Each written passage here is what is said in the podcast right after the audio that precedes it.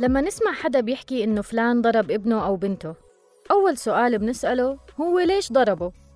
وكأنه المهم إنه نسمع مبررات أكثر ما بهمنا نسأل عن الأذى اللي تسبب فيه وأثر هذا العنف على المدى القصير والطويل مبررات اللي بيقوم بالعنف طويلة بس أبداً ما بتعطي الحق أو الرخصة إنه يعنف شخص آخر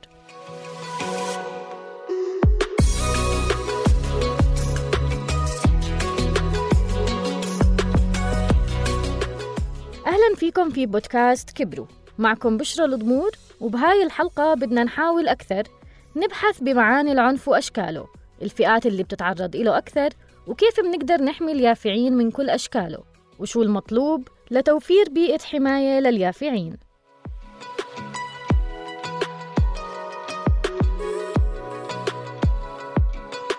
سؤال سألناه لمجموعة من الناس عن ردة فعلهم إذا كانوا بيعرفوا إنه ابن أو بنت جيرانهم بعمر المراهقة عم بتعرضوا للتعنيف من قبل عائلاتهم.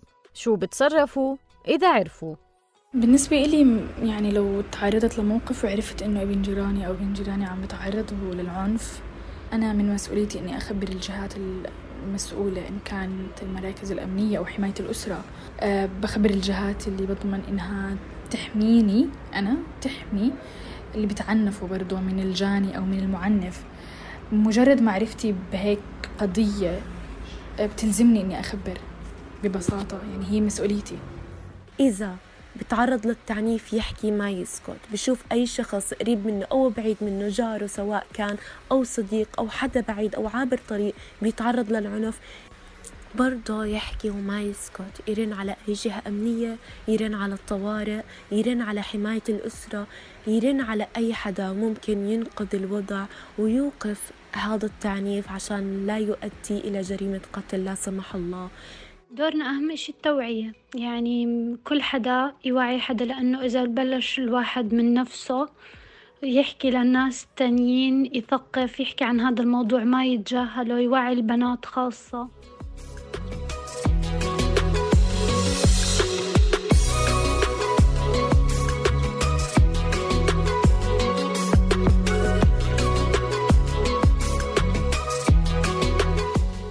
منظمة الصحة العالمية بتعرف العنف إنه إحدى المشاكل الصحية العمومية اللي بتحدث نتيجة لاستخدام القوة والعنف البدني عن قصد سواء للتهديد أو للإيذاء الفعلي ضد النفس أو ضد شخص آخر أو ضد مجموعة أو مجتمع وقد يؤدي العنف أو يحتمل أن يؤدي إلى الإصابة أو الوفاة أو الضرر النفسي أو سوء النمو أو الحرمان.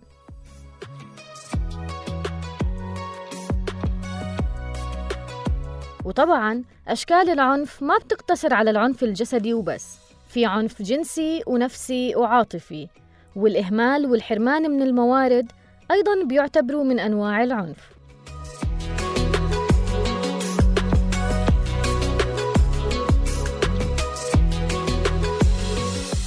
أما عن أسباب العنف لا يوجد مبررات للعنف لكن غالباً الأشخاص المعنفين بيحاولوا يعطوا مبررات لأفعالهم زي الفقر والبطالة أو سوء تصرف المرأة والأطفال. وضيق الحال بس هاي أبداً مش مبررات.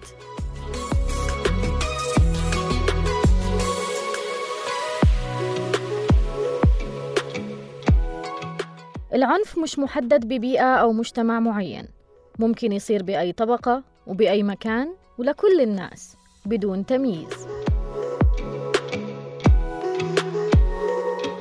ولنعرف أكثر عن العنف وتبعاته ومستوياته ومسؤولية المجتمع والقوانين اتجاه حماية المعنفين.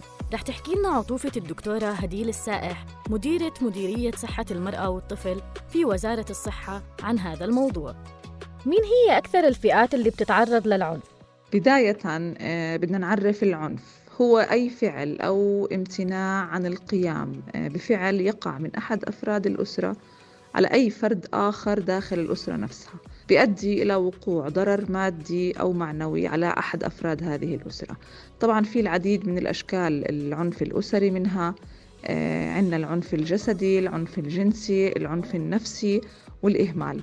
أكثر الفئات اللي بتتعرض للعنف هي الفئات المستضعفة في المجتمع. هم الأطفال السيدات ذوي الإعاقة كبار السن وطبعا ما في أسباب محددة أو مباشرة للعنف.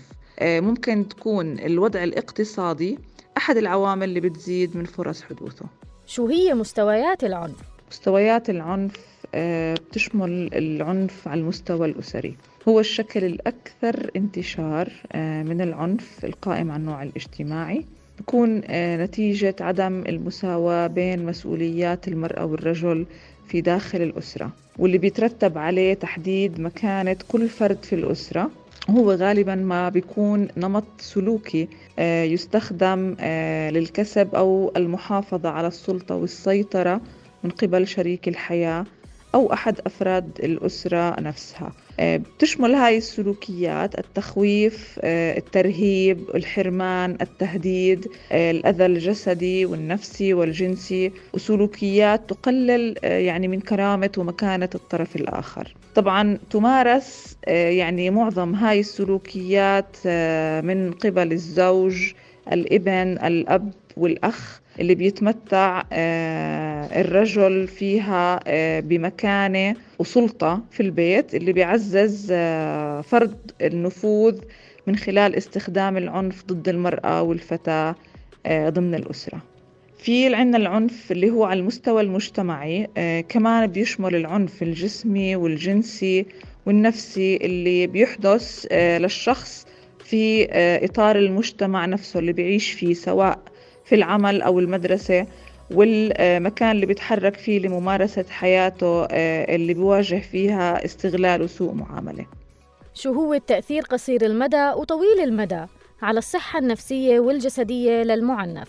التأثير القصير المدى هو تأثير جسدي أو نفسي آه، على الشخص وممكن تكون الإصابات فيه بسيطة آه، تعالج في وقتها أو متوسطة أو إصابات بليغة آه، ممكن إنها تؤدي إلى الإعاقة أو الوفاة. ولكن التأثير البعيد المدى آه، هو اللي بيترك آثار سلبية ممكن إنها تأثر على سلوك الضحية بالعدوانية واتجاهات وأفكار سلبية في المستقبل.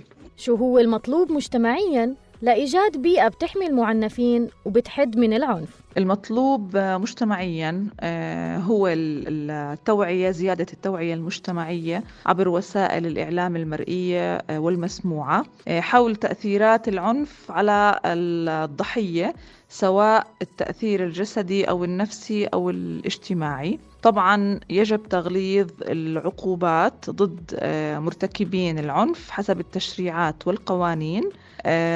لازم كمان يكون في عنا تأهيل وإرشاد نفسي للضحية. والمعنف لحتى نقدر نعالج الآثار النفسية للضحية ولحتى كمان نعالج أسباب العنف عند المعنف لحتى نضمن عدم تكرار العنف مرة أخرى آه، على الضحايا. طبعا كمان آه، يجب تفعيل برامج تستهدف الآباء آه، عشان ندمجهم في برامج التوعية والرعاية الوالدية لحتى يكتسبوا المهارات اللازمة لكيفية التعامل مع أبنائهم وحتى نحد أكثر من مستويات العنف ضمن الأسرة وضمن المجتمع.